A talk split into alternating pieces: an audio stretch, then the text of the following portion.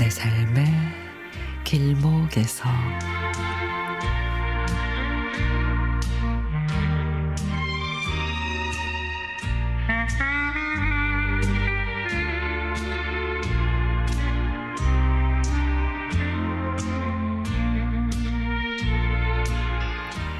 시부모님이 오셨습니다.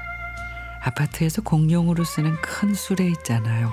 거기 거기에다가 뭔가를 잔뜩 실어 오셨습니다.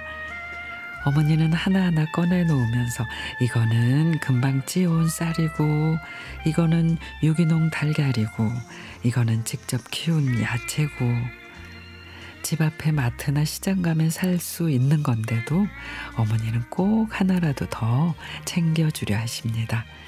대충 정리가 끝나자 어머니, 아버님 저녁 드시고 가세요. 그랬더니 아니다 아니다 우리 갈때 있다 하면서 주스만 한 잔 드시고는 얼른 일어나십니다. 어, 더 놀다 가세요. 하면서 몇 번이나 붙잡아도 제 손을 꼭 잡고는 애 키우느라 고생이 많다. 나중에 또 올게. 며느리 불편할까봐 늘 왔다가 금방 가곤 하시는 시부모님. 정말 밥도 차려드리고 싶고 손자들 노는 모습도 많이 보여드리고 싶은데 언제나 저를 먼저 배려해 주십니다. 저 사실 신혼 때는 시부모님께 섭섭한 게 많았습니다. 주변의 친구들은 뭐 시댁에서 집을 사줬네, 차를 사줬네, 아이 낳으니 보너스를 주더라, 뭐 그런 얘기도 있던데 우리는 결혼도 신랑이 거의 다 알아서 했고 집도 전세로 저희가 마련했습니다.